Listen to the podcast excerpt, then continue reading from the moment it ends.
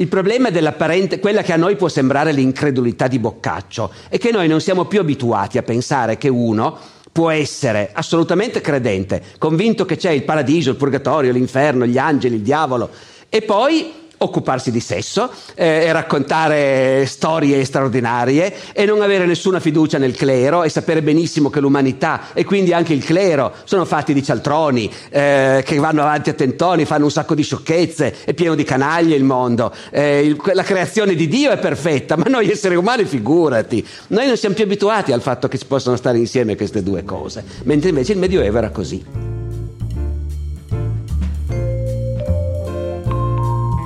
Buongiorno, buonasera, bentornate e bentornati ad una nuova puntata del podcast Alessandro Barbero.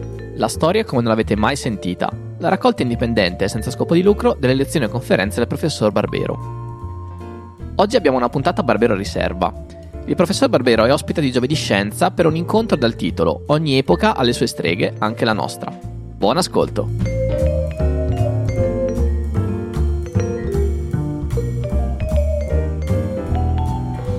Amici di Giovedì Scienza, buon pomeriggio. Rieccoci qui per l'ultimo incontro di questa stagione. E è un incontro secondo me molto interessante perché ci permetterà di parlare di temi culturali forti, però prendendoli da un punto di vista, diciamo, leggero, lieve, che è meglio di leggero, lieve. E io saluto Alberto Agliotti, ingegnere, come sempre, anche questa sera lo è ed è ingegnere elettrico. Proprio nel senso della specializzazione, non come caratteristica mia. No, no, no, no. da quel lato lì non fa mai scintille. Ma è un aggravante essere ingegnere elettrica? sì. Poi vi presento e vi saluto Massimo Cellerino alla telecamera, Diego, eccolo che sta sventolando la mano e eh, Olmo che non vedo perché è nascosto, ecco, ma la mano è uscita quindi esiste realmente. E, ehm, ed eccoci qui, io però adesso saluto seriamente il professor Alessandro Barbero, che è professore ordinario di storia medievale all'Università del Piemonte Orientale, ha vinto un premio Strega nel 1996 con un romanzo storico naturalmente che era intitolato, è intitolato perché per fortuna il romanzo esiste ancora, Bella vita e guerra altrui di Mr. Pye Gentiluomo, edito da Mondadori ed è tradotto in sette lingue, scusate se sono poche. Fra le sue opere più recenti c'è la biografia dell'imperatore Costantino, pubblicata da Salerno Editrice, c'è questo Dante che intesta le classifiche ormai da mesi ed è una, una biografia di Dante su un affresco di tutto il Medioevo di quell'epoca, il Medioevo trecentesco è rappresentato eh, straordinariamente e eh, vorrei anche dire, eh, non so bene che cosa sia, ma ho capito che è una cosa importante. Nel 2005 il governo della Repubblica francese ha, conferi- ha conferito ad Alessandro Barbero il titolo di Chevalier de l'Ordre des Arts et des Lettres collabora con la stampa, Super Quark, Rai Storia, eccetera, eccetera. Noi lo conosciamo, lo vediamo molto spesso con Piero Angela e questa è un po' la liaison tra me e, e, Alessandro Barbero e poi siamo anche della stessa università sostanzialmente, quindi io non come insegnante ma come cattivo allievo. Poi abbiamo Marco Ciardi che invece insegna storia della scienza all'Università di Firenze, fino a tre giorni fa la insegnava a Bologna, all'Università di Bologna, ha al suo attivo oltre 200 pubblicazioni con referee e 30 volumi tra monografie scritte da lui, curate, edizioni di opere. Le sue ricerche riguardano soprattutto la storia del pensiero scientifico moderno e contemporaneo. Sono due cose diverse come uno storico qui ci potrebbe insegnare, perché molti pensano storia moderna, vabbè dice questa, no, non è questa qui. Ormai la storia moderna è vecchia, eh, questo è un altro particolare. Ti interrompo, ma sarebbe anche logico, eh? nel senso che gli storici sono gli unici al mondo per cui moderno e contemporaneo vogliono dire due cose diverse. Questo è completamente vero, sì, assurdo. Sì, diciamo che abbiamo un alibi no, se sbagliamo. Ma io ho imparato da Venturi cos'è la storia moderna, quindi adesso ho chiaro il concetto. Poi eh, l'altro tema che lo interessa molto è trattato nel suo ultimo libro, che è recentissimo, l'ho recensito poco tempo fa, che è Scienza e pseudoscienza, breve storia delle, delle pseudoscienze e sono questi i rapporti appunto che un po' indagheremo anche questa sera. Lo interessano molto anche i rapporti tra la cultura scientifica, eh, l'educazione, la scuola e la democrazia, che è un tema che poi li comprende tutti se volessimo essere dei veri buoni cittadini. Ma è interessante parlare di democrazia in relazione alla scuola, soprattutto in questo, in questo momento, e in relazione alla cultura scientifica. Bene, questa è un po' l'introduzione e scusate se ho aiutato la mia tarda età con degli appunti, ma avviene così ormai da un po' di tempo. E avrei la prima domanda per Alessandro Barbero. Ma per... prima... Ah, giusto, vedete, vedete, che ho bisogno ormai di una giovane mente che mi ricordi le cose. E, e che mente? Giovane non mente. E prima vi ricordo, ecco, che potete intervenire in qualsiasi momento eh, scrivendoci anche solo un messaggio o eh, meglio ancora qualche domanda che noi poi cercheremo di rivolgere ai nostri ospiti. Potete farlo qua sotto come si vede adesso già sul video, scorrendo semplicemente la pagina, scrivendo il, no- il vostro nome e eh, mandandoci il vostro messaggio. Qualcuno già lo sta, lo sta facendo. Sì, bisogna autenticarsi, fa- dimostrare che non si è eh, una macchina. E poi vi proponiamo come al solito qualche, qualche sondaggio durante la chiacchierata, risponderete quando, quando, vi chiameremo in causa, ecco, e alla fine della diretta, come al solito, sempre potete darci un giudizio eh, con una stella eh, o, o, più stelle possibilmente, fino a 5 si può arrivare, e magari scrivendo anche eh, che, cosa, che, cosa, ne pensate. La conferenza poi sarà a disposizione sul canale YouTube di Giovedì Scienza, così come tutte quelle passate, come molte delle stagioni che, che sono trascorse insieme. Io avrei una domanda per te o per eh, Diego, per Olmo. Dato che abbiamo scoperto che qualcuno ci segue in Alaska e qualcuno ci segue in Cina, ci hanno poi scritto questi qua?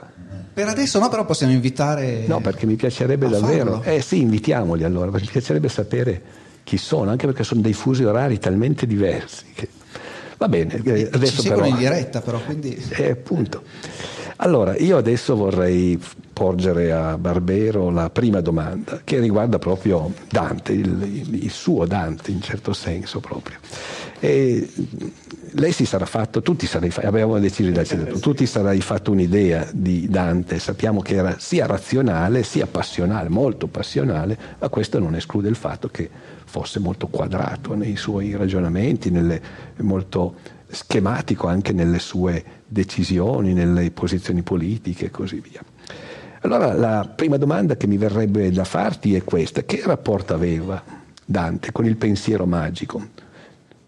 Ma dunque, secondo me noi dobbiamo avere ben chiaro questo, che loro riconoscevano nella magia una sfera specifica dell'attività umana ma non la contrapponevano necessariamente al pensiero razionale o scientifico, perché in realtà non avendo gli strumenti per esserne sicuri, loro tendevano a pensare che anche la magia, eh, fino a nuovo ordine, fino a prova contraria, potesse essere in realtà una tecnica e forse anche una scienza.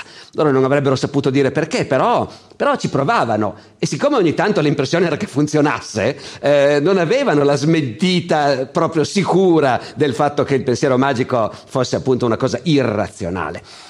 Eh, detto questo, Dante personalmente non se ne è occupato, credo molto, ma c'è un episodio straordinario che accade, diciamo che lo sfiora alla fine della sua vita, perché negli ultimi anni di vita di Dante, alla corte del Papa di Avignone, Arriva uno da Milano, un chierico, il quale dice che a Milano i visconti, feroci nemici del Papa, stanno cercando di far fuori il Papa, sostanzialmente, eh, e stanno cercando di farlo fuori mediante la magia.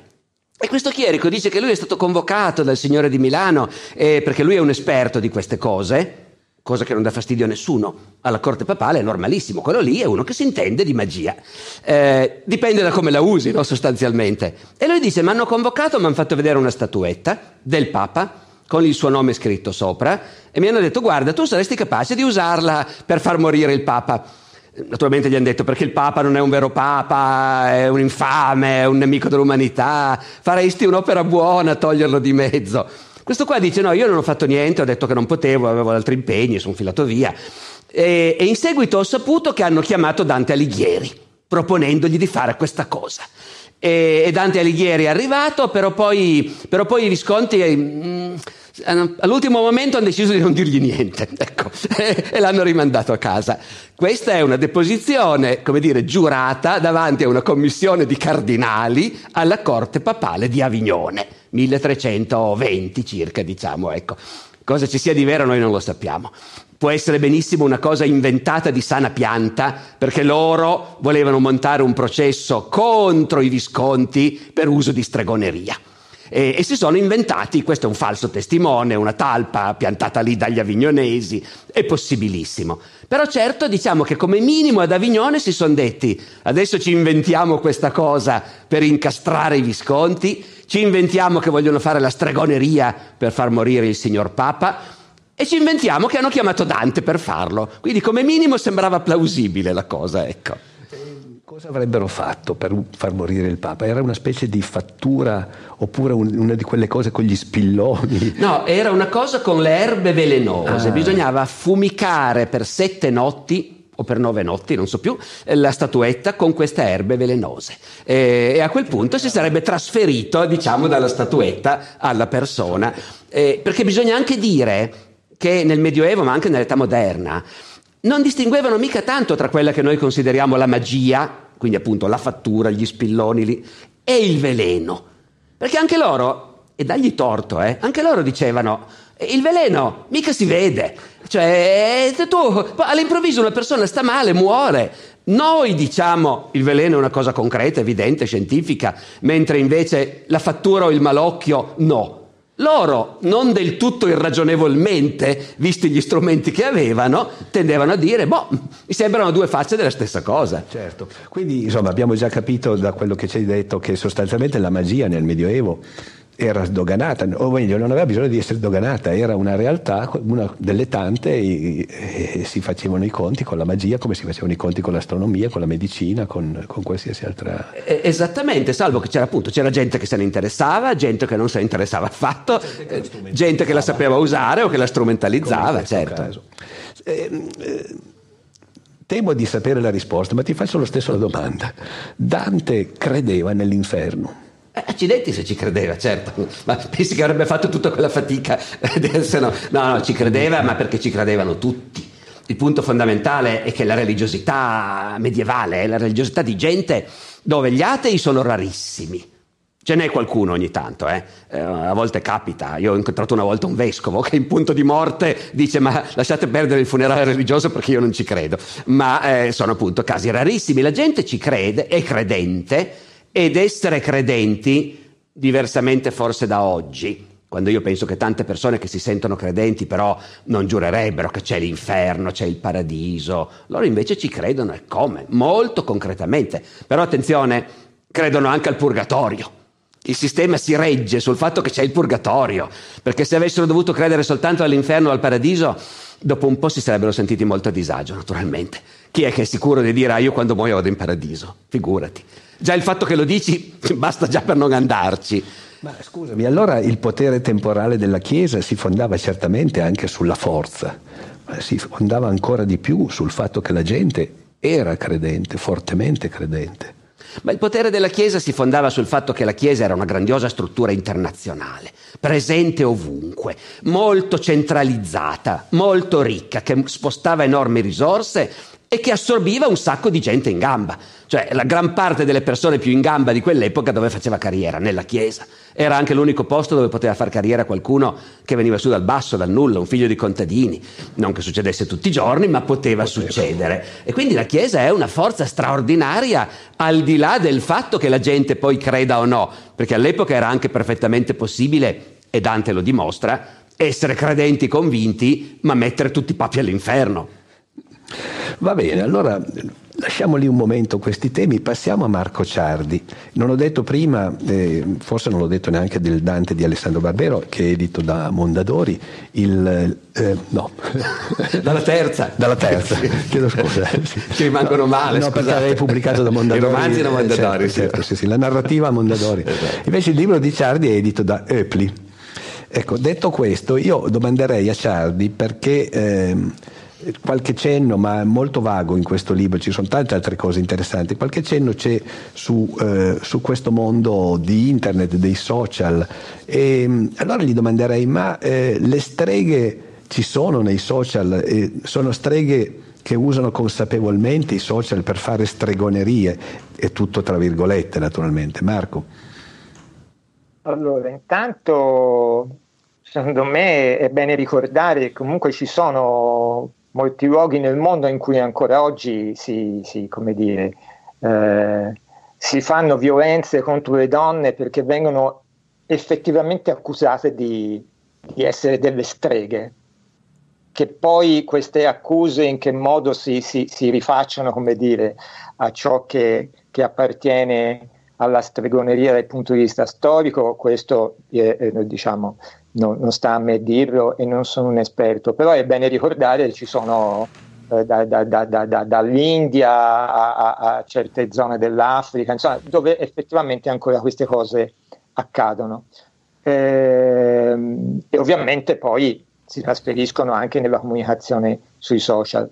Però ehm, nei social soprattutto ci sono nuovi movimenti, nuovi movimenti che si appellano in questo, in questo caso in maniera molto generica a ciò che noi chiamiamo stregoneria, no? perché poi se dovessimo ricostruire nel dettaglio appunto la, la, genealogia e le radici storiche di questi movimenti sarebbe dal punto di vista storico molto, molto complicato. E, e quindi sui social ci sono tanti movimenti eh, che, che rimandano a un mondo di streghe, di streghe o di stregoneria. Ehm, però secondo me mh, eh, se noi pensiamo all'idea di strega come eh, un riferimento a donne che vengono cioè se utilizziamo la denominazione strega per poi diciamo, utilizzarla per fare discriminazione in relazione alla, a ciò che è la donna, eh, ovviamente questo poi lo, lo, vediamo tutti i giorni, lo traduciamo in ciò che eh, negli episodi di femminicidio, nelle discriminazioni sociali, in tutte queste, in tutte queste situazioni. Poi la famosa espressione tu sei una strega, no? in senso molto generale, eh, diventa un appellativo per eh, dare un'accusa in relazione a una donna, a una questione di genere che, che ancora oggi no, si fa molta, molta fatica ad accettare eh, in, te- in, termini evoluti di, di, società moderna, in questo senso qua. Eh, poi devo dire che se invece magari questo poi ovviamente interessante con attenzione quello che ha detto prima Alessandro Barbero e lo riprendiamo sicuramente. E se però appunto introduciamo nella nostra discussione eh, qualcosa a cui in genere insomma io tengo molto, cioè ehm, che non possiamo confondere ciò che avviene nell'ambito ad esempio della letteratura fantasy. Eh, le streghe ci sono anche in Harry Potter, ovviamente, no? La Trix è una strega molto, simpa- molto simpatica. Ecco, io eh, dovrei essere, devo sentirmi libero di essere un appassionato di Harry Potter senza pensare poi di essere un, un cultore della stregoneria. E questo, diciamo, no, non, non, tutti a volte hanno, hanno chiara questa separazione tra, tra l'aspetto, diciamo, razionale e scientifico e quello che è il mondo della letteratura e della fantasia, cosa che invece aveva ben chiara Galileo Galilei, ad esempio. Che devo dire, devo dire, a lui le streghe piacevano, però se le leggeva si leggeva nella letteratura. Ecco. Sì, poi io sono un enorme, da sempre ammiratore di Galileo. Lui ha fatto alcuni oroscopi, ha fatto anche il proprio e quello di sua figlia. E il proprio l'ha fatto su due orari diversi perché non era sicuro dell'ora della sua nascita. Non so se poi abbia scelto il più favorevole. Ma sai, questa degli oroscopi, appunto, ora lì era interessante appunto quello che diceva il professor Barbero prima, perché il, il rapporto anche diciamo, de, de, della scienza moderna col, col pensiero magico è molto, è molto complesso, no? E, e, quindi eventualmente lo riprendiamo successivamente, credo, lo possiamo sì, riprendere. Però adesso, dato che io ho lanciato questa cosa e non vorrei che fosse mal compresa, eh, proprio tu nel tuo libro chiarisci molto bene che dobbiamo sempre parlare di queste cose tenendo conto del contesto storico. E quindi con il contesto storico si spiegano molte cose E tu lo dici, mi pare, in particolare per quel che riguarda Newton. Newton sappiamo che ha speso gran parte della sua vita nella scienza ha dedicato pochi anni, tutto sommato, e ha speso gran parte della sua vita a fare i calcoli su quanto poteva essere lunga l'arca di Noè e, e, o cose di questo genere. E poi naturalmente in teologia, teologia che ha trattato con rigore filosofico assoluto e anche persino matematico, i calcoli per esempio sulla origine del mondo, su quando il mondo era stato creato e così via. E poi l'alchimia no, che ha dominato la vita, era completamente calvo Newton perché respirava mercurio, che era l'elemento liquido che serviva per fare gli esperimenti alchemici. Noi non l'abbiamo mai visto calvo perché indossava delle magnifiche parrucche, naturalmente. Ma eh, appunto tu dici bisogna eh, è troppo facile criticare Newton o Galileo nel caso precedente eh, così con l'occhio del moderno, del contemporaneo, perché è evidente che noi dobbiamo tenere conto del contesto sempre. Contesto, un giorno rideranno di noi, eh, del, del, per, perché se non terranno conto del contesto in cui ci stiamo muovendo, siamo anche noi ridicoli, come probabilmente era Newton con la sua parrucca sopra la calvizie. No? Bene. Io già oggi Alberto, eh, questa battuta è proprio buona, davvero. Vedi, anche tu ridi di me. No, no, no. Allora, torniamo, torniamo invece a noi. Ehm, quindi streghe moderne sui social, ma soprattutto pensiamo, dice Marco Ciardi giustamente, alle streghe reali che ci sono ancora sparse nel mondo e, o agli stregoni reali e a quello che, che, è il loro esercizio di stregoneria, a volte veramente abominevole. Tu hai ricordato il caso delle violenze sulle donne. Torniamo, torniamo allora al professor Barbero e, e, e domandiamogli ma eh, Dante aveva studiato, eh, Dante era figlio di un usuraio, tu lo ricordi nel tuo libro, però era anche un uomo di piccola nobiltà, di piccola media nobiltà, non saprei bene come definirla. Tu cosa diresti? Ma eh, diciamo, in realtà questa cosa della piccola nobiltà l'hanno inventata eh, i, i, letterati appunto perché non, non, hanno ben idea di come fosse fatta quella società e quindi non riescono a spiegarsi il fatto che invece in realtà Dante diciamo, è un popolano, un plebeo, però di una famiglia plebea che ha fatto i soldi e, e a cui piacerebbe poter dire ma noi in realtà avevamo degli antenati nobili e quindi è, è, è il figlio di uno che ha fatto i soldi soldi con l'usura, ma lui personalmente si scambia sonetti con i figli dei cavalieri e, e quindi si vergogna un po' del papà, per l'appunto, e, e sostanzialmente vorrebbe essere nobile. Ecco, mettiamola così. Quindi questo già me l'hai chiarito. E sicuramente era, era, nobile di cultura perché aveva studiato, aveva seguito le, gli studi de, sulle arti del trivio e del quadrivio e quindi tra l'altro aveva studiato l'astronomia, che era una delle arti fondamentali a quel tempo. E poi nella Divina Commedia sappiamo quanto sia importante no? l'astronomia. Ora, eh, il rapporto tra astronomia e astrologia in Dante e in generale nella sua epoca, parlavamo del contesto, qual era? Eh, in realtà è lo stesso a cui alludevate prima tu e Marco Ciardi quando parlavate di, eh, di Galileo che faceva gli oroscopi. E cioè siamo noi che distinguiamo le due cose. Eh, per, per, millenni l'umanità non ha affatto fatto questa differenza nel senso che loro, in particolare nel Medioevo, nell'epoca di Dante, avevano un approccio che non so se posso definire ingenuamente razionalista alla realtà. No?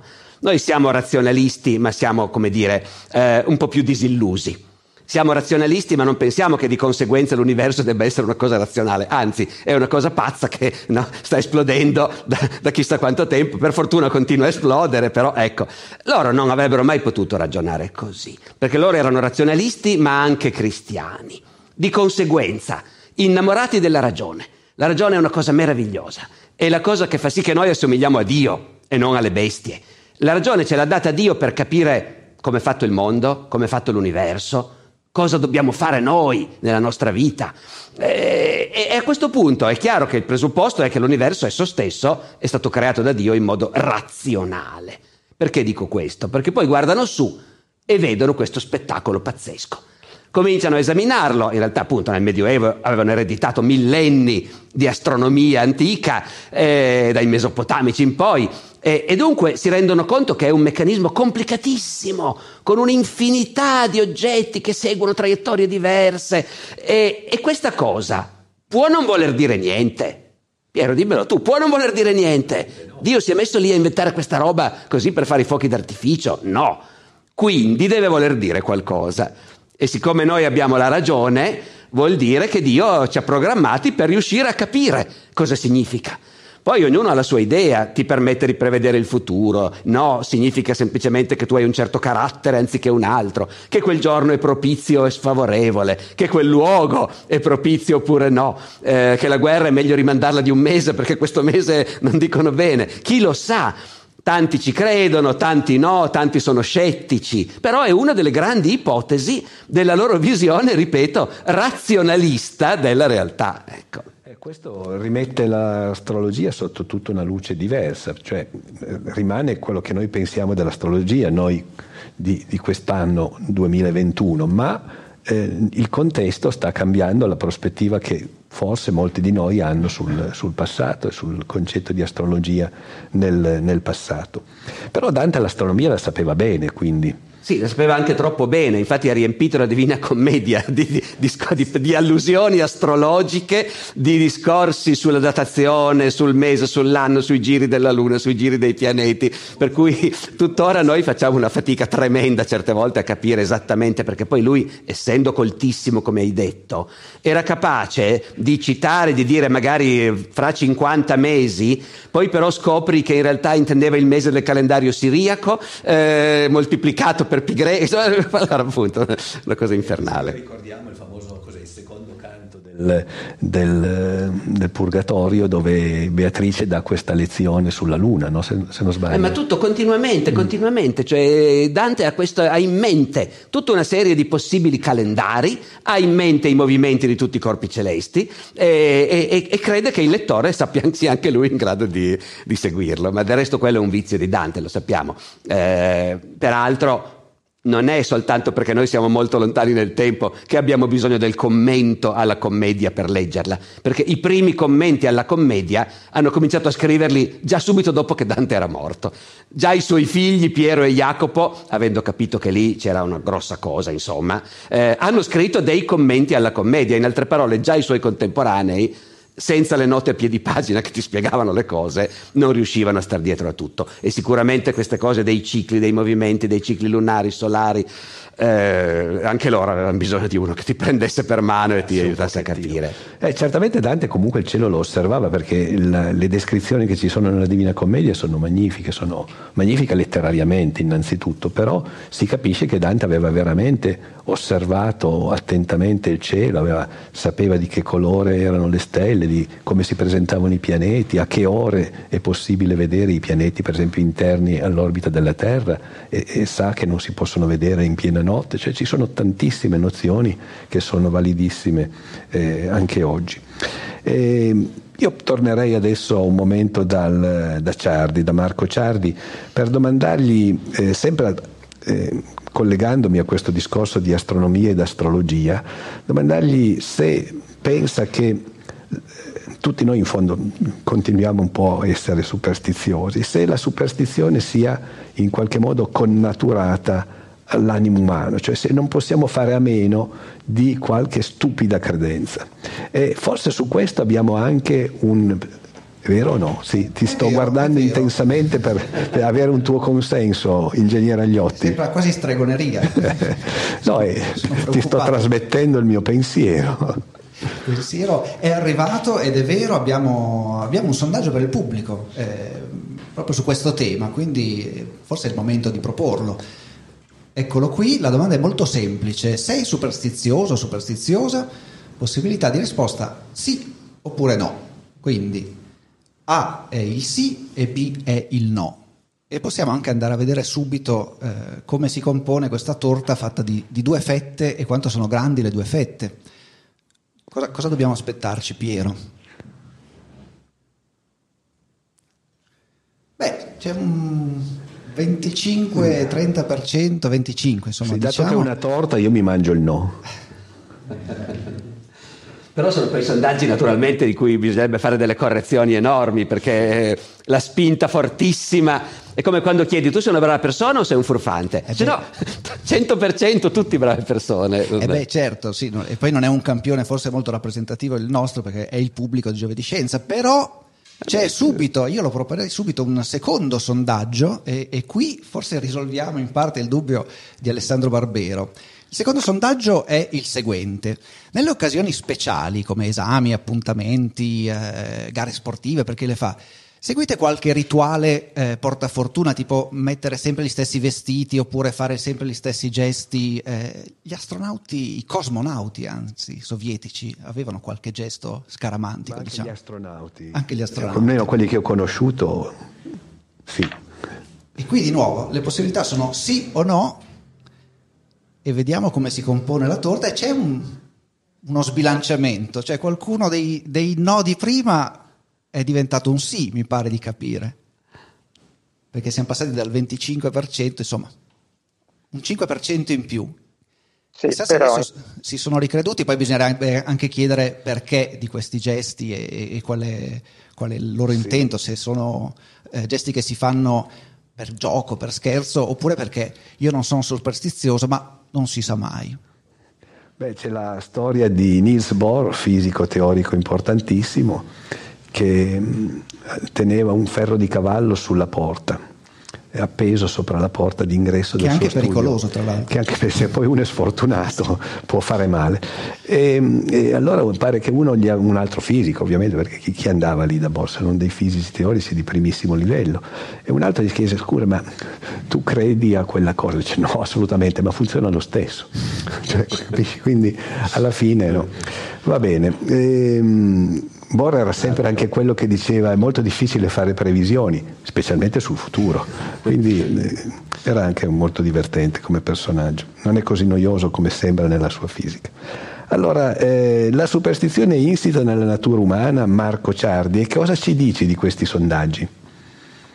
Allora, intanto riprendendo un attimo il discorso che, che abbiamo sviluppato prima, io credo sia importante ribadire che quando parliamo di, di, di, di astrologia, di alchimia, addirittura dello stesso creazionismo, eh, commettiamo un grave errore se le consideriamo forme di irrazionalità.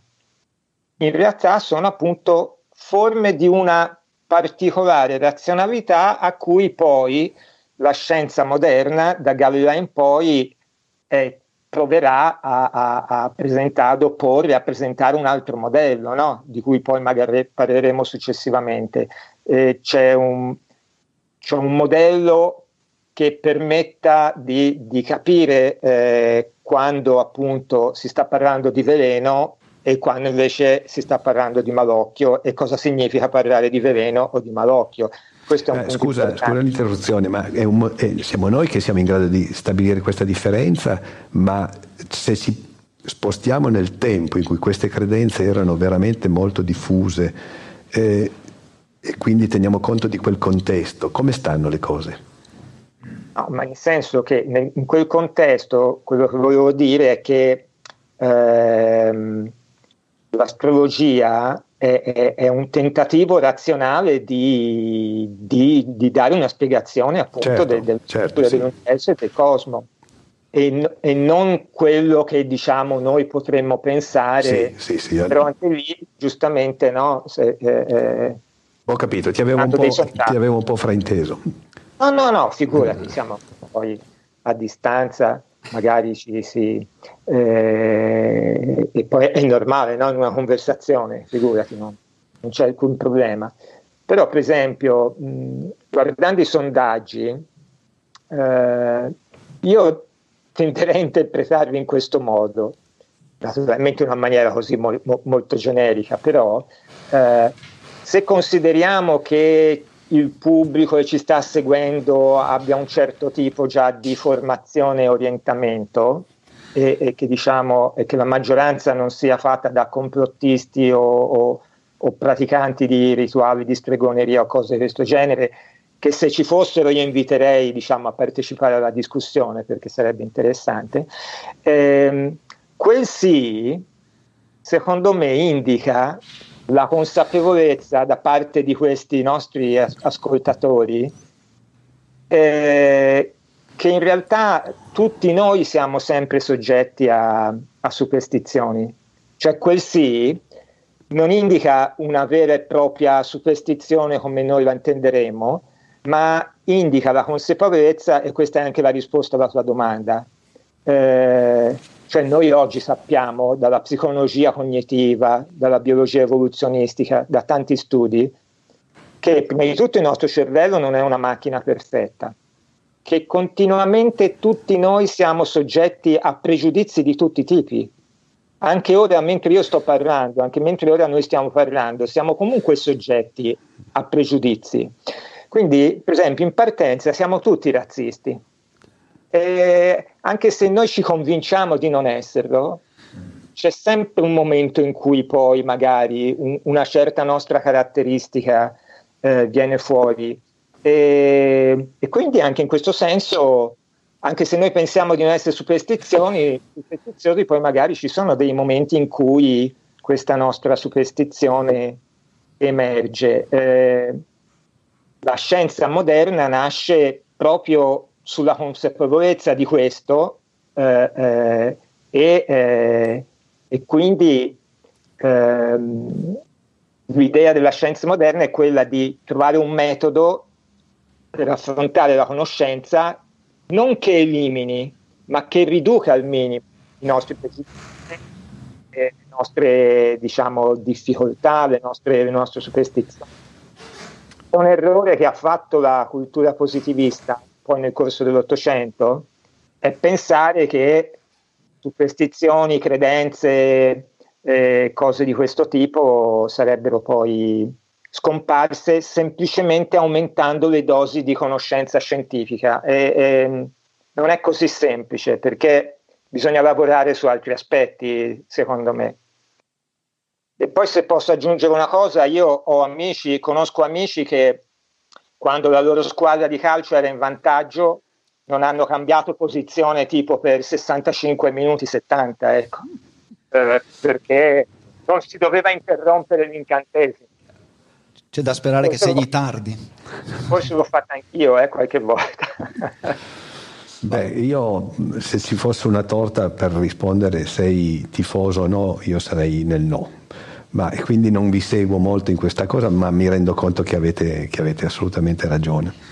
A proposito sempre di superstizioni, una spettatrice Prisca ci dice ho comprato i Fabliot tradotti dal professor Barbero, convinta che mi avrebbero portato fortuna in un'occasione particolare. Poi non specifica se è andata bene eh, o meno, però dice non è vero ma ci credo, cioè, a proposito. Perché quella è la cosa interessante, come è andata poi, vabbè no, se no, se, se for- no, no, è meglio di no se fosse andata male meglio non dirlo. esatto. Va bene, perché poi tanta gente ci crede, no? Alle, cioè, molti Però hanno, se è andata bene molti, tutti a comprare. Molti hanno letto la novella del Verga, molti hanno visto il film di Totò, quindi poi chissà che cosa nascerebbe, quale, quale leggenda metropolitana su Barbero, se per caso non fosse andata, come tutti pensiamo e siamo sicuri che sia andata. È andata, è andata, no, no, sicuramente, sicuramente, Se no non avrebbe scritto Prisca se non fosse giusto, andata. Giusto, dai, ci mancherebbe altro. Quindi no, è, interessante eh, Marco Ciardi quello che ci hai detto sulla superstizione, su come tutti noi siamo un po', hai fatto l'esempio addirittura del razzismo, come tutti noi pur negandolo nel modo più assoluto, alla fine un poco siamo, siamo eh, prigionieri no, di, questa, di, questa, di questa dimensione superstiziosa. Ma allora ti faccio la domanda delle cento pistole. Può venire un tempo in cui il, la nostra scienza e persino il metodo, questa è la, è la domanda da, da, da, 200 pistole, persino il metodo potrà essere visto dai nostri lontani posteri come una superstizione che ha spiegazioni nel contesto in cui noi ci troviamo? Allora, siccome siamo qui a chiacchierare in maniera amichevole, diciamo anche come è giusto che sia le cose in maniera molto semplice. Io penso che ci siano dei valori della modernità eh, che poi sono anche quelli che sono stati portati nella modernità da, dalla, da, da, insomma, dalla prima scienza moderna, perché poi anche quando si parla di scienza, no? parliamo come se fosse un blocco indistinto dall'antichità fino ai giorni nostri. E io penso sempre a quel periodo che va diciamo, da Galileo fino a Kant. E, e quindi insomma il mio diciamo preferenze per l'illuminismo viene sempre fuori però insomma valori come l'uguaglianza dell'intelligenza, il diritto naturale, eh, la diffusione della cultura, eh, quelli che oggi chiamiamo i diritti umani, eh, trovo difficile che possano essere valori poi da su- cioè sicuramente possono essere dimenticati, possono essere perduti, no? perché sono, sono, valori che sono stati conquistati nel giro di alcuni secoli e appunto eh, eh, i valori della scienza moderna nascono in contrapposizione a quello che diciamo Galileo e altri pensavano che fosse il pensiero magico.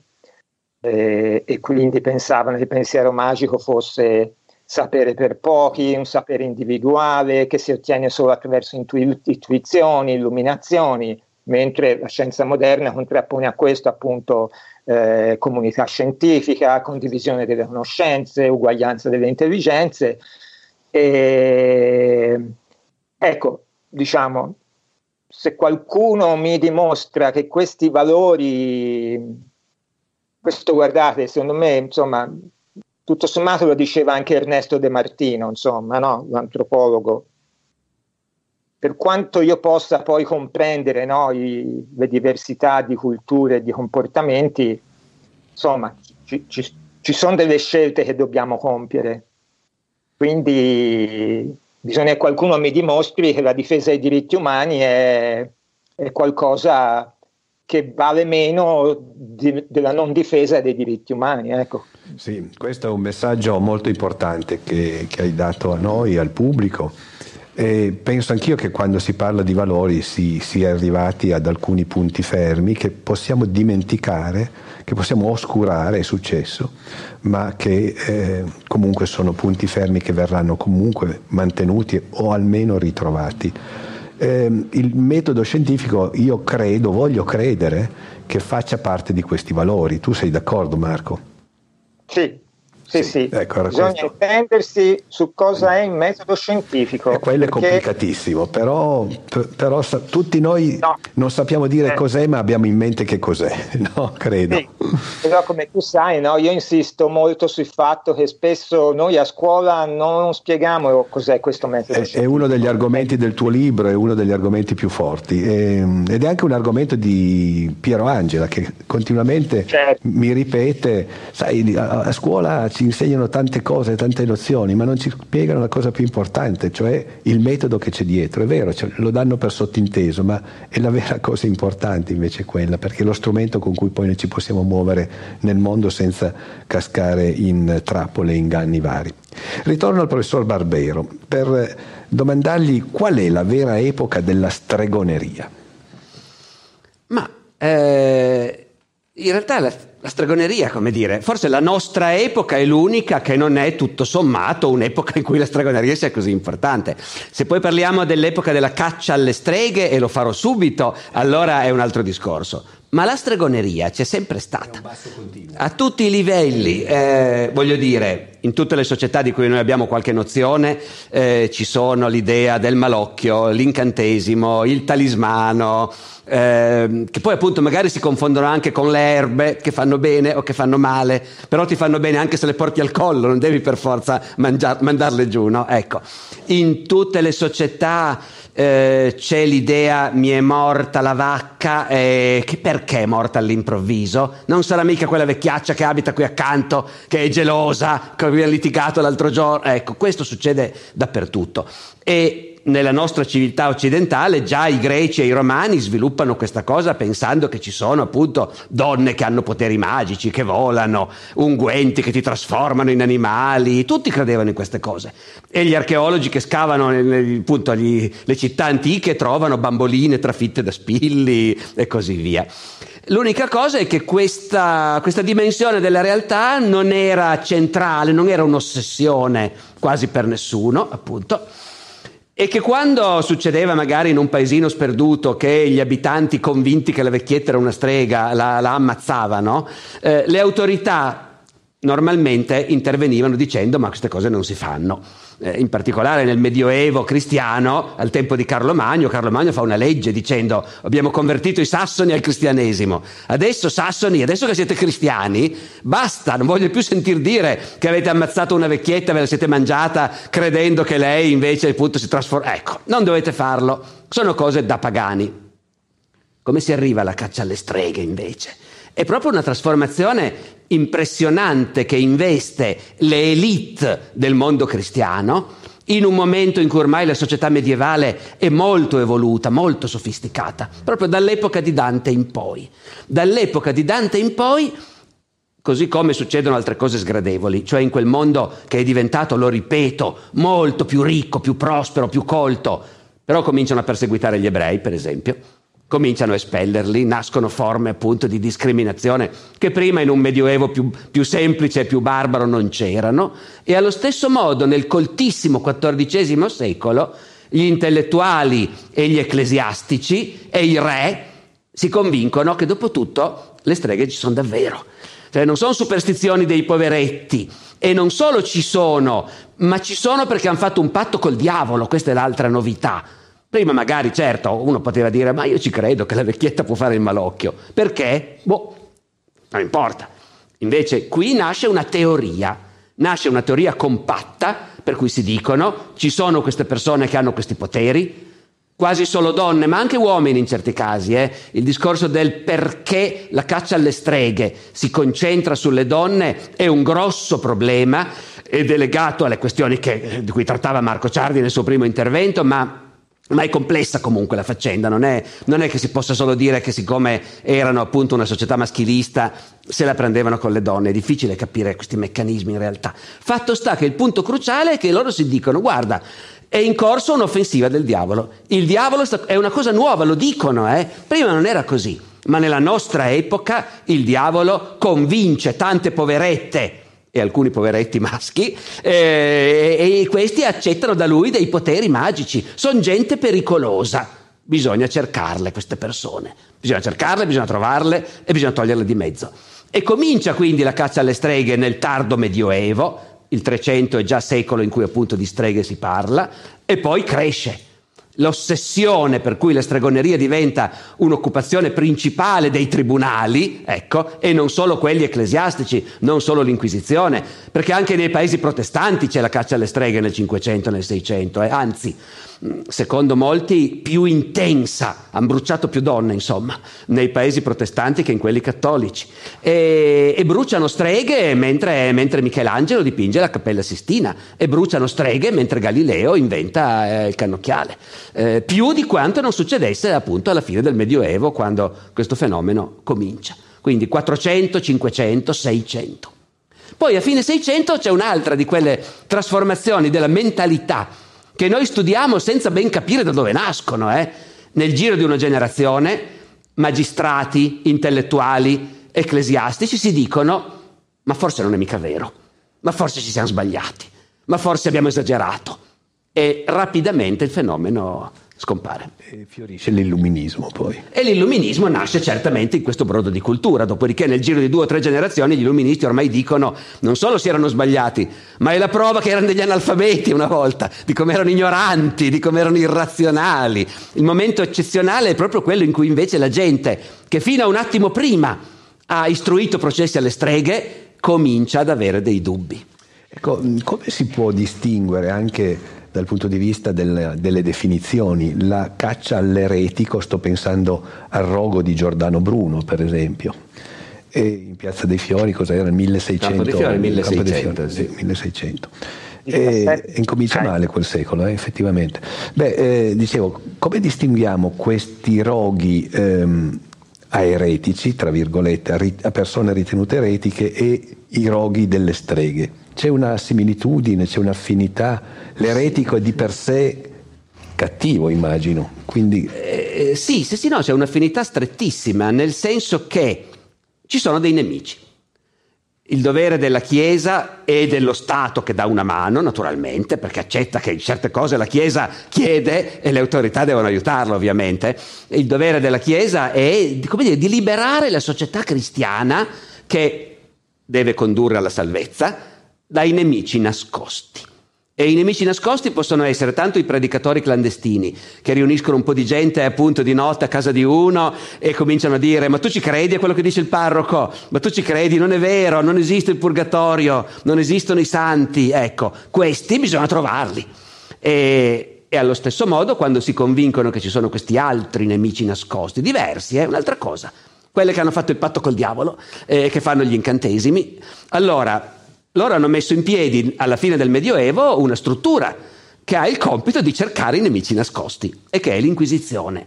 Dopodiché l'Inquisizione è una struttura ramificata, efficace, gestita da competenti, in gamba, con grandi risorse, che ha il compito di andare a cercarli e quindi va a cercare gli eretici e quando dicono guarda che ci sono anche le streghe e l'inquisitore, va bene, mandatemi le pratiche e io mi occupo anche di quello.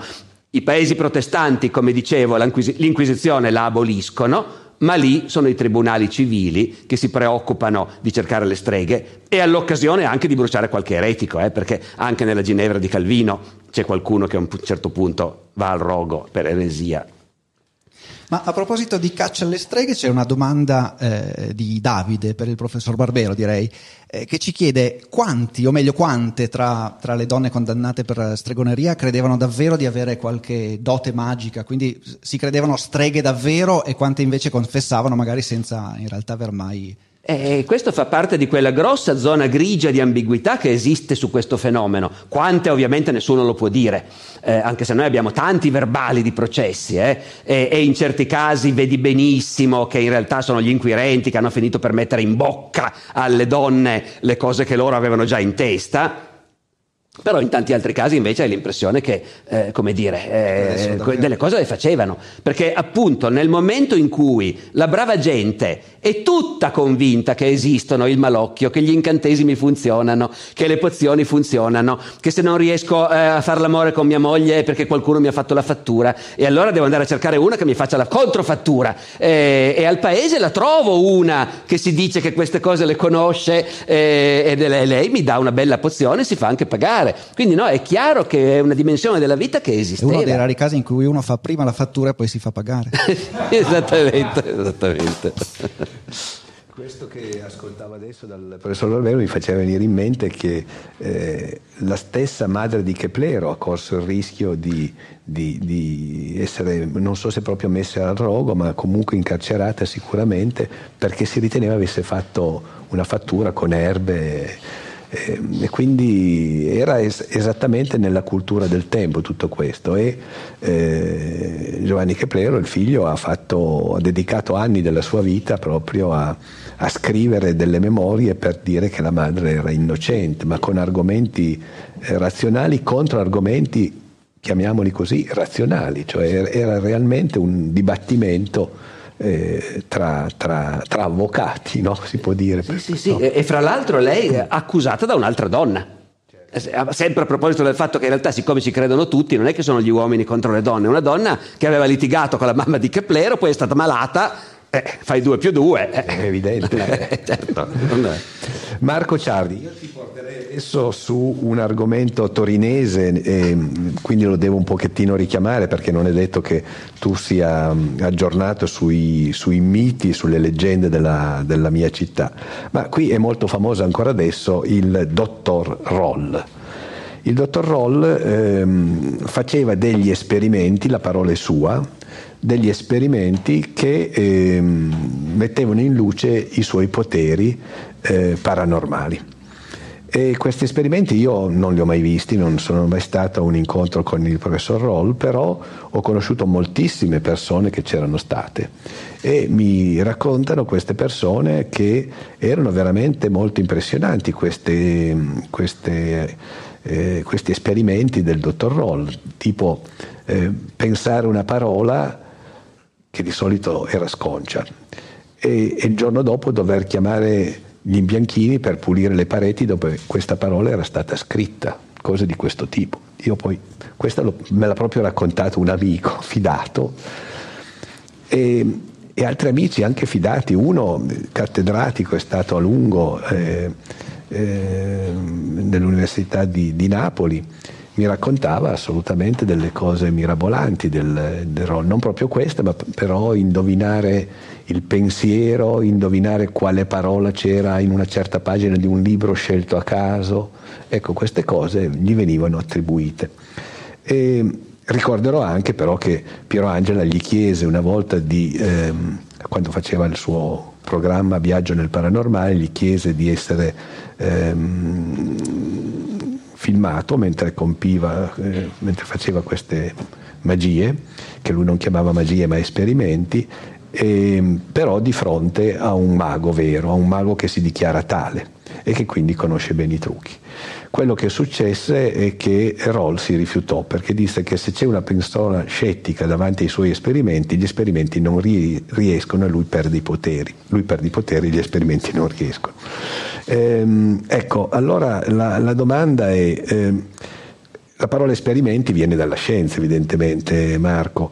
E la, la pseudoscienza si alimenta di pensiero magico. E, e, e, che cosa dici di questo utilizzo, di questo camuffamento della, della scienza nella magia? Allora, intanto, in relazione a quello che hai detto, è bene, è bene, precisare che uno dei valori de, della scienza moderna è che la testimonianza individuale non ha nessun valore, eh, così come non ha nessun valore il cosiddetto principio di autorità, mm, perché dovremmo fidarci della testimonianza di qualcuno o dell'autorità di un grande autore del passato, come diceva Galileo che peraltro riteneva Aristotele un, un, grandissimo, ma non era quello il punto. Il punto non era quello che aveva detto Aristotele, ma quello che poteva essere verificato sulla base de, dell'avanzamento delle, delle conoscenze. E, ehm, sicuramente eh, questo aspetto, ad esempio, eh, è molto presente quando nasce proprio un fenomeno specifico eh, da cui poi derivano anche come eredità eh, le cose che tu hai detto, eh, cioè lo spiritismo. Lo spiritismo è un vero e proprio fenomeno che nasce alla metà dell'Ottocento negli Stati Uniti e poi si diffonde in tutta l'Europa. È quello delle sedute spiritiche, dei tavolini che, che, che, che si, si, muovono e di, tu, di tutti quei fenomeni che conosciamo. Eh, un fenomeno, tra l'altro, studiato da tantissimi scienziati. Sono scienziati di primo piano che iniziano a studiare questi, questi fenomeni. Da William Crookes eh, a Pierre Curie, Pierre Curie, il marito di Madame Curie, nessuno si aspetterebbe eh, che di, di, di, di, vedere che eh, Pierre Curie era sostanzialmente convinto allora, a questo punto si ritorna al discorso della testimonianza. Una delle cose, no, tu, tu, hai citato no, persone che conosci, no, che hanno sicuramente persone stimabili, eh, di una moralità ineccepibile, che, che non, non, non, sono persone appunto che, che, che raccontano delle frottole. E questo non, non, significa niente perché eh, noi sappiamo, ritornando al discorso prima degli studi di psicologia cognitiva, che tutti noi commettiamo continuamente errori di valutazione e, e, e, lo facciamo in del tutta buona fede. Cioè per prendere delle cantonate non c'è bisogno eh, appunto di, di, di, diciamo, essere, di essere truffati da qualcuno, le prendiamo tranquillamente da soli perché appunto il nostro cervello non, non, non è in grado di distinguere eh, dei fenomeni particolari a meno che non si sia specialisti di quel particolare genere di fenomeni. Allora, per esempio, nell'Ottocento, no, cosa succedeva? Che anche William Crookes o Pierre Curie dicevano: Ma questo episodio me l'ha riferito eh, il, il, conte di. Eh, cioè una persona assolutamente onesta, non, eh, e questo purtroppo non, non, conta assolutamente niente. Per questo la scienza moderna nasce dalla, dalla eh, appunto, volontà di limitare questi, questi nostri errori.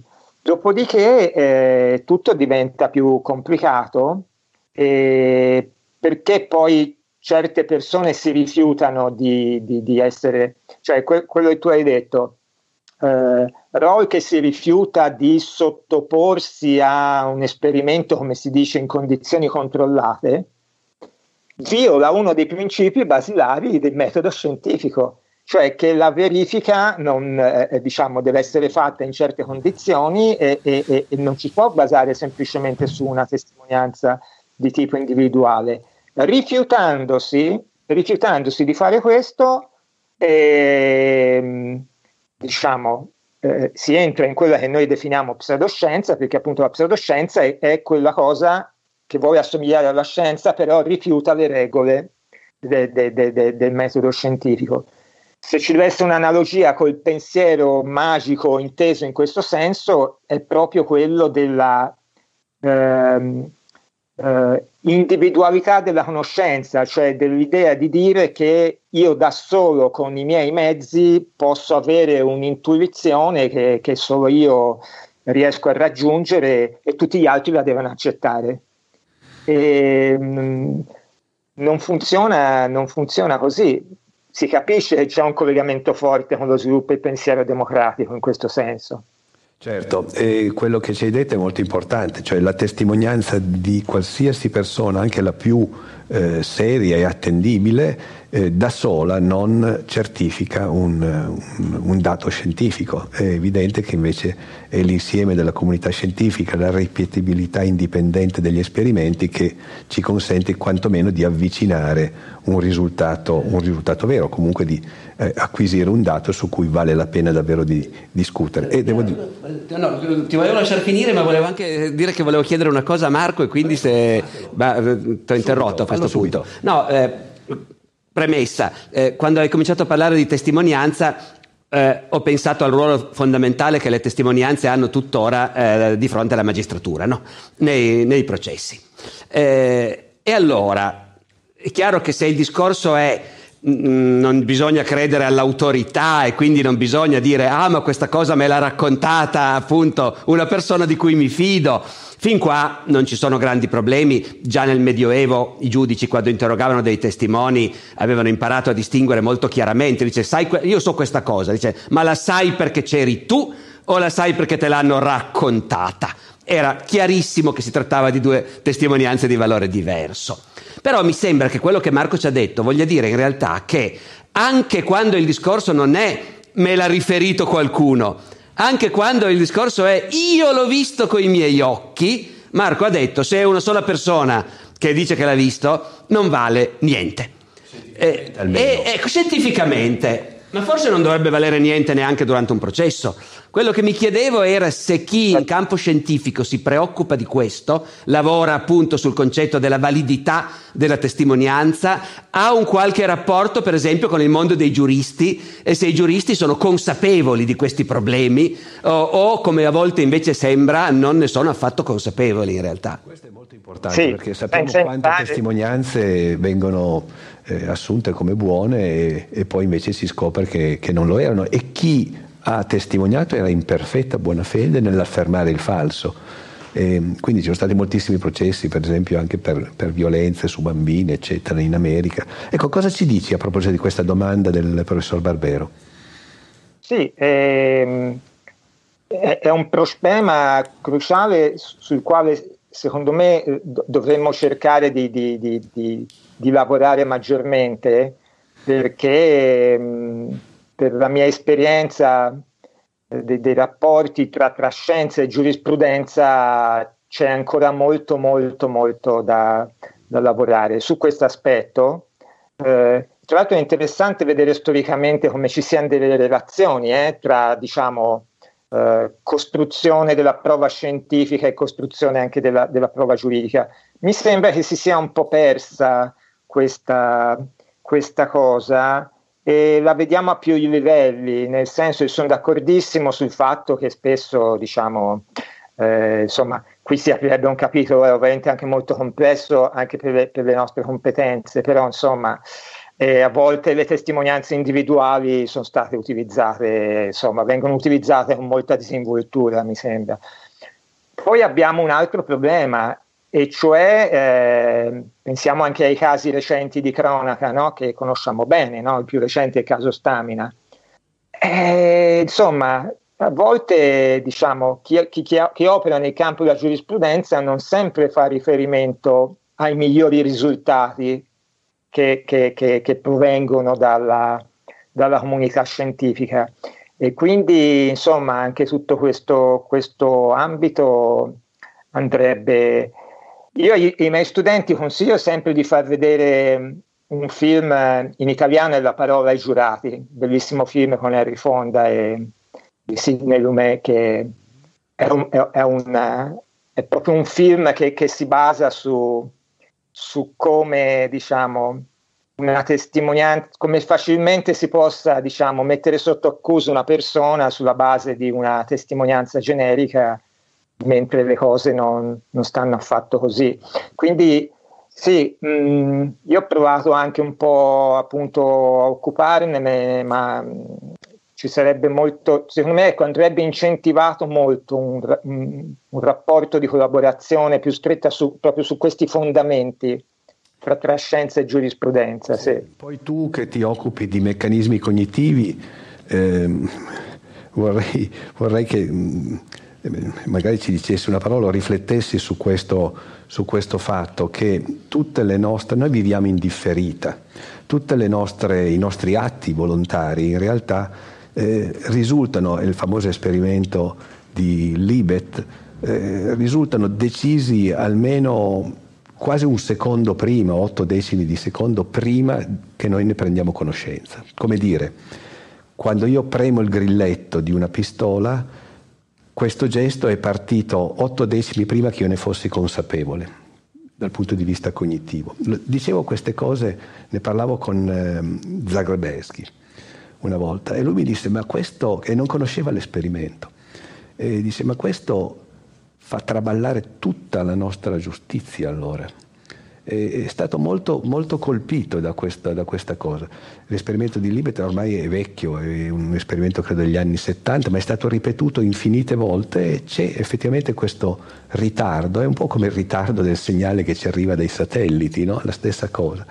E, mm, questo è effettivamente uno dei tanti aspetti eh, problematici no? che ci sono nella, nella... E poi pensavo invece a Alessandro Barbero e agli storici che vivono di testimonianze eh, non personali, a volte sono molto più complesse, vivete di documenti, di archivi e così via, ma anche questa documentazione può essere e deve essere, credo voi lo facciate quando, perché siete degli storici che esercitano al massimo il, il, il, senso critico sui documenti, credo che anche quelli vadano sottoposti un po' a un esame sotto questo punto di vista, vero? Ma assolutamente sì, e, e in questo senso il parallelo con quello che fanno i magistrati, gli inquirenti, eh, è costante diciamo nel nostro mestiere, da sempre ci siamo resi conto e, e mi è capitato di parlarne, che ne so, con, con Pier Camillo Davigo per esempio, il quale era d'accordo d'accordo, cioè facciamo lo stesso mestiere, abbiamo una serie di testimonianze, la differenza è che per il giudice il testimone in genere è sempre vivo, però anche lui lavora sulle carte e così via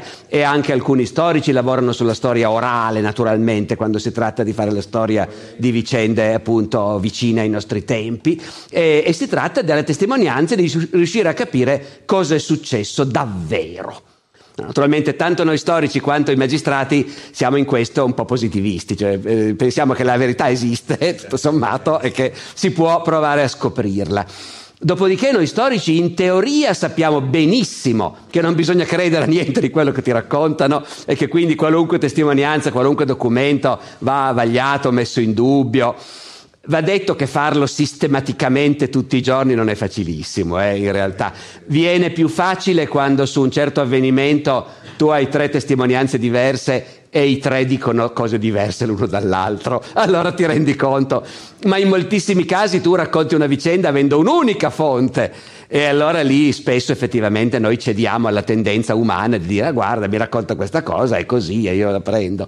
Ma in teoria lo sappiamo che invece... Pratica lo sapete, per quello che è umanamente possibile cercate di tenerne conto. Cerchiamo, sì.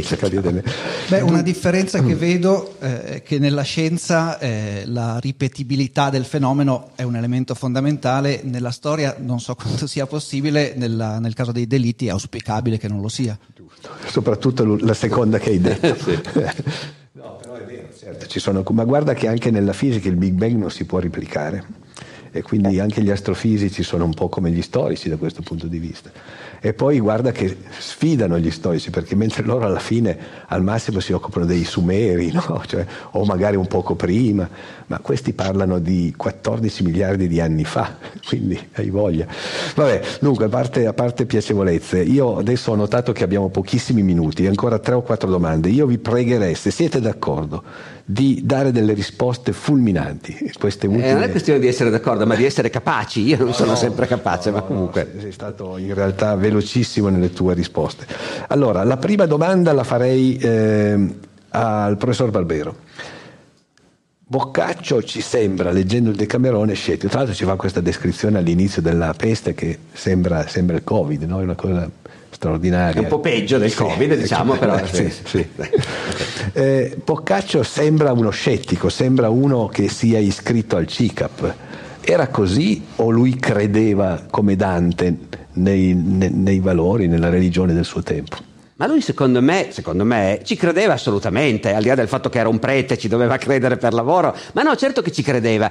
Il problema dell'apparente, quella che a noi può sembrare l'incredulità di Boccaccio, è che noi non siamo più abituati a pensare che uno può essere assolutamente credente, convinto che c'è il paradiso, il purgatorio, l'inferno, gli angeli, il diavolo, e poi occuparsi di sesso eh, e raccontare storie straordinarie e non avere nessuna fiducia nel clero e sapere benissimo che l'umanità e quindi anche il clero sono fatti di cialtroni eh, che vanno avanti a tentoni, fanno un sacco di sciocchezze, è pieno di canaglie il mondo, eh, il, la creazione di Dio è perfetta, ma noi esseri umani figurati, noi non siamo più abituati al fatto che ci possano stare insieme queste due cose, mentre invece il Medioevo era così.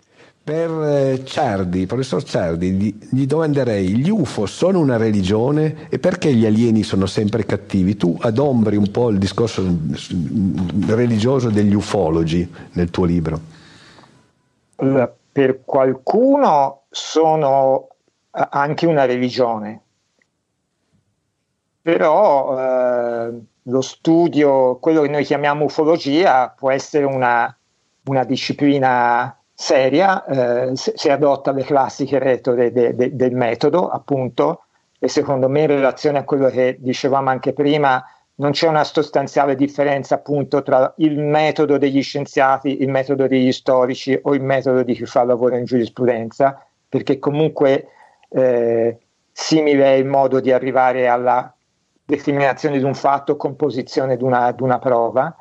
E quindi se l'ufologia è studiare uno strano fenomeno che, che noi abbiamo iniziato a, diciamo, a vedere che riscontrarsi in massa dal 1947 in poi, in sostanza essere ufologi non significa credere negli alieni, quelli seri, come, come a Torino ce ne sono, no? Certo, gli, gli amici de, del, del eh, nostro centro di studi ufologici di Torino eh, so, sono, sono, degli scettici da questo punto di vista sostanzialmente, ora non mi permetto di parlare a nome loro, ma hanno un approccio serio, quindi non, non, non non fanno l'associazione. Credo che tu stia pensando a Toselli, che sicuramente corrisponde esatto. a quello che tu stai descrivendo. Esatto. Ti dirò che una volta io ero con lui in un dibattito televisivo alla RAI e ero arrivato molto caricato contro gli ufologi e, e mi hanno contrapposto Toselli e io l'ho aggredito perché ritenevo che fosse uno appunto un adepto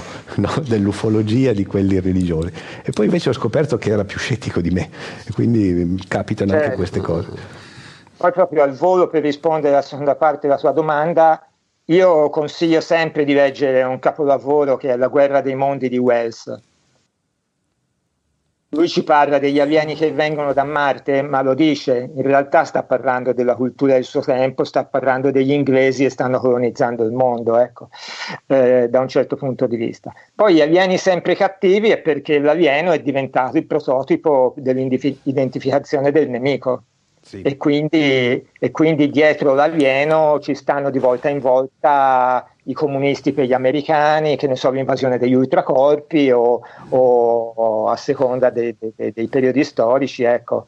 Eh, quello però io proprio una battuta vorrei dire è che noi non ci rendiamo conto di quanti diciamo alieni no? noi tutti i giorni da, da, tanti alieni da cui siamo circondati e che noi trattiamo come alieni, ma sono anche a poche centinaia di, di chilometri da noi. Eh. Quindi questo non, non, va mai dimenticato. Certo. Noi cerchiamo di alieni nello spazio e invece non ci accorgiamo che, che, che molti li stiamo, li stiamo, creando sul nostro pianeta, ecco, sostanzialmente. Mm. Ti ruberò questa riflessione perché sto scrivendo un libro sull'uomo nello spazio e questa è una riflessione che forse andrebbe fatta. Sì, sì. Bene, io allora adesso qui taglio due o tre domande e ne faccio una soltanto perché siamo veramente alla fine del nostro tempo e la faccio allora a questo punto a entrambi. Eh, visto che eh, Marco Ciardi in fondo già in qualche modo la, eh, si, si, metteva su questa linea di pensiero. La domanda è questa, dare prima la parola a lui. La, la, la domanda è questa, eh, il complottismo, questo grande vecchio, questi, questo nemico che ci creiamo, no? il comunista per gli americani, il capitalista per il, il, russo, il sovietico per meglio dire, perché adesso non si sa bene che cosa sia la, la Russia, no? eh, probabilmente il capitalismo è idolatrato attualmente in Russia come in Cina, salvo poi far convivere come nel Medioevo il diavolo e l'acqua santa, no? e questo lo stiamo vedendo sotto i nostri occhi. Ecco, io domanderei a entrambi se questo complottismo, questa spectre, no, del, per, se questo grande vecchio, se i poteri forti ci sono sempre stati e se ci sono ancora e quanto di tutto questo è eh, stregoneria. Magari lo sapessimo, dice, Albert, eh, dice Barbero. Marco. Sicuramente l'attitudine, a, a, a, diciamo, essendo parte di noi, il ragionamento complottista è parte di noi, cioè eh, avere continuamente dei dubbi è, è, qualcosa di lecito, no? È anche ciò che muove la scienza. Il problema è che il complottismo poi non, non, non accetta un modo di, di, condividere le conoscenze per arrivare a dei, a dei, risultati. E quindi si resta dentro il pensiero, chiamiamolo pseudoscientifico, un po', un po individuale, e quindi continuerà ad esistere, è sempre esistito e continuerà ad esistere e, e, quello che noi possiamo è cercare di limitare i danni grazie all'educazione e alla diffusione del pensiero critico. Io dico sempre che noi spesso ci lamentiamo della nostra situazione attuale, ma le cose potrebbero andare molto peggio. Eh? Sì. Eh, senti, tu parlavi prima dell'Unione Sovietica. Io chiudo ricordando questa cosa, che mentre tutta la fantascienza occidentale, essenzialmente americana, ha costruito l'immagine appunto dell'alieno cattivo, vabbè si comincia con Wells e forse anche già prima, ma quella che noi abbiamo più familiare nel cinema, nelle, nei grandi racconti e romanzi di fantascienza del Novecento, è lì sostanzialmente il, uno dei grandi temi è lo scontro con l'alieno malvagio e invece la fantascienza sovietica programmaticamente, in quanto asservita a un'ideologia, e in quel caso l'ideologia diceva non dobbiamo dare l'impressione che l'universo è fatto di nemici che si combattono, come i proletari di tutto il mondo devono unirsi, così gli alieni di tutto il mondo devono unirsi. La fantascienza sovietica, che era una grande letteratura peraltro, anche se poco tradotta, poco conosciuta, ma eh, sostanzialmente non aveva il tema del noi ci scontriamo contro gli alieni e quindi insomma anche lì era uno dei casi in cui due diverse ideologie possono forzare in direzioni opposte. Quella che, come diceva giustamente Marco Ciardi, è comunque poi la tendenza nostra naturale a essere razzisti, eh, a avere paura del diverso e così via. Erano più che altro alienin. Signore Dio. c'era, ancora un, c'era ancora un sondaggio. C'era un sondaggio che non facciamo in tempo, aprirebbe mille, mille discorsi successivi, forse piace un po'. Vogliamo proporlo? Mm. Proponiamo. Di corsa. Di corsa. È un sondaggio che si riallaccia a, a quanto detto prima da, da, Marco Ciardi a proposito del distinguere eh, in sostanza quello che è scienza e quello che è pseudoscienza, ma andando un po' più nel dettaglio. Come noi, come pubblico, eh, valutiamo l'attendibilità di una, di una, notizia scientifica e, e se Insomma, questo è il sondaggio, questa è la domanda. Eh, quindi, se ci fidiamo, risposta A, eh, perché proviene magari da una rivista o da un giornalista che, che, che, noi seguiamo e che giudichiamo attendibile. Oppure ci fidiamo, e sottolineo ci fidiamo, perché è confermata da uno scienziato eh, che, che si ritiene attendibile. Qua c'è quel principio di autorità di cui si parlava prima. O ancora, risposta C, eh, andiamo a cercare l'articolo scientifico originale, non so quanti saranno. E risposta D, eh, mi fido solo dopo il confronto tra diverse fonti. Quindi questo, questo è il sondaggio. Vediamo come si compone questa torta che sarà un po' più articolata delle altre. Beh, abbiamo un pubblico insomma, che va alla ricerca delle fonti o comunque eh, della fonte originale o comunque ne cerca, ne cerca eh, diverse. Eh, però anche qui si capiva dall'inizio che fai più bella figura se vai verso la C o la D. Eh? I, i sondaggi... Beh, noi volevamo finire in bellezza e dimostrare che eh, eh, ci, siamo riusciti, ci siamo riusciti. Beh, diciamo anche che il nostro pubblico è abbastanza speciale. E è che, un campione particolare. Sì, sono tutti campioni. E soprattutto poi li coltiviamo da circa 35 anni, no? quindi è chiaro che insomma, eh, abbiamo un pubblico molto, molto preparato. Difatti diventa sempre più difficile fare giovedì scienza per questo, per questo pubblico. Io vi darei ancora una piccola notizia, poi ringrazio, ringrazio, gli ospiti. La notizia è questa, che c'è una coda di Giovedì Scienza che sarà il 6 maggio, che è un giovedì per l'appunto, sempre alle 17.45, ci sarà un Giovedì Scienza dedicato alla scuola, ma che tipo di Giovedì Scienza? Un Giovedì Scienza che... Eh, si collegherà con il forum dell'educazione, il forum per l'educazione e la scuola del Piemonte, quindi con degli insegnanti, dei presidi, eccetera, che ehm, discuteranno, parleranno sulla scuola di domani. Il, il, il titolo è La scuola cambierà non so bene se c'è, c'è, c'è, il punto esclamativo, io mi farei la stessa, la stessa, darei lo stesso titolo con un punto interrogativo, augurandomi che cambi, nel senso che ritorni in presenza, innanzitutto, e che poi ritorni diversa. Diversa è una scuola in cui il metodo scientifico effettivamente viene viene trasmesso insieme con le nozioni scientifiche, che sono importantissime, però se non hanno dietro la spiegazione del metodo è un po' come la storia, perché guardate che gli storici sono scienziati a tutti gli effetti, loro adottano un metodo scientifico nella ricerca dei, dei dati storici, delle fonti e così via, vero Alessandro Barbero? Eh, sì, sei forse fin troppo buono, diciamo, eh? cioè, ci sono dei criteri di scientificità di un lavoro storico, ma non arrivi appunto, noi non possiamo fare gli esperimenti, come si dice. Così come nella, anche è scienza fare un buon eh, lavoro filologico su un testo e così via, no? naturalmente. È un concetto allargato di scienza che abbiamo cercato di trattare noi in questi anni, abbiamo avuto non a caso anche il il presidente dell'Accademia della Crusca più volte no, tra i nostri conferenzieri. E quindi le, diciamo che le discipline umanistiche non sono ehm, aliene al metodo scientifico. Lo, lo, usano in un altro modo perché è diversa la disciplina. Però la mentalità è una mentalità di rigore, di analisi che è in comune con le scienze e questa non è una difesa d'ufficio perché sono un povero. Mi diceva Tullio Regge, dice lei ha un grave handicap, Bianucci, lei si è laureata in filosofia e aveva, aveva, le sue ragioni per dirlo. Dunque, Forum per l'Educazione e la Scuola del Piemonte, giovedì 6 maggio 17.45, la scuola cambierà. In realtà il titolo è l'esclamativo la scuola cambierà.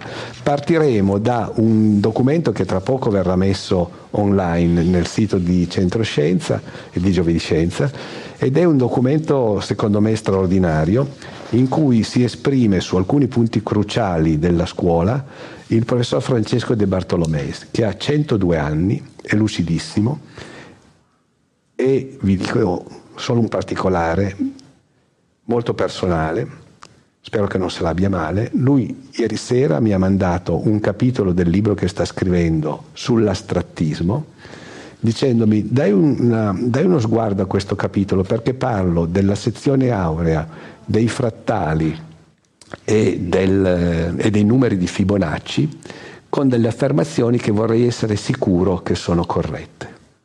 102 anni compiute a gennaio.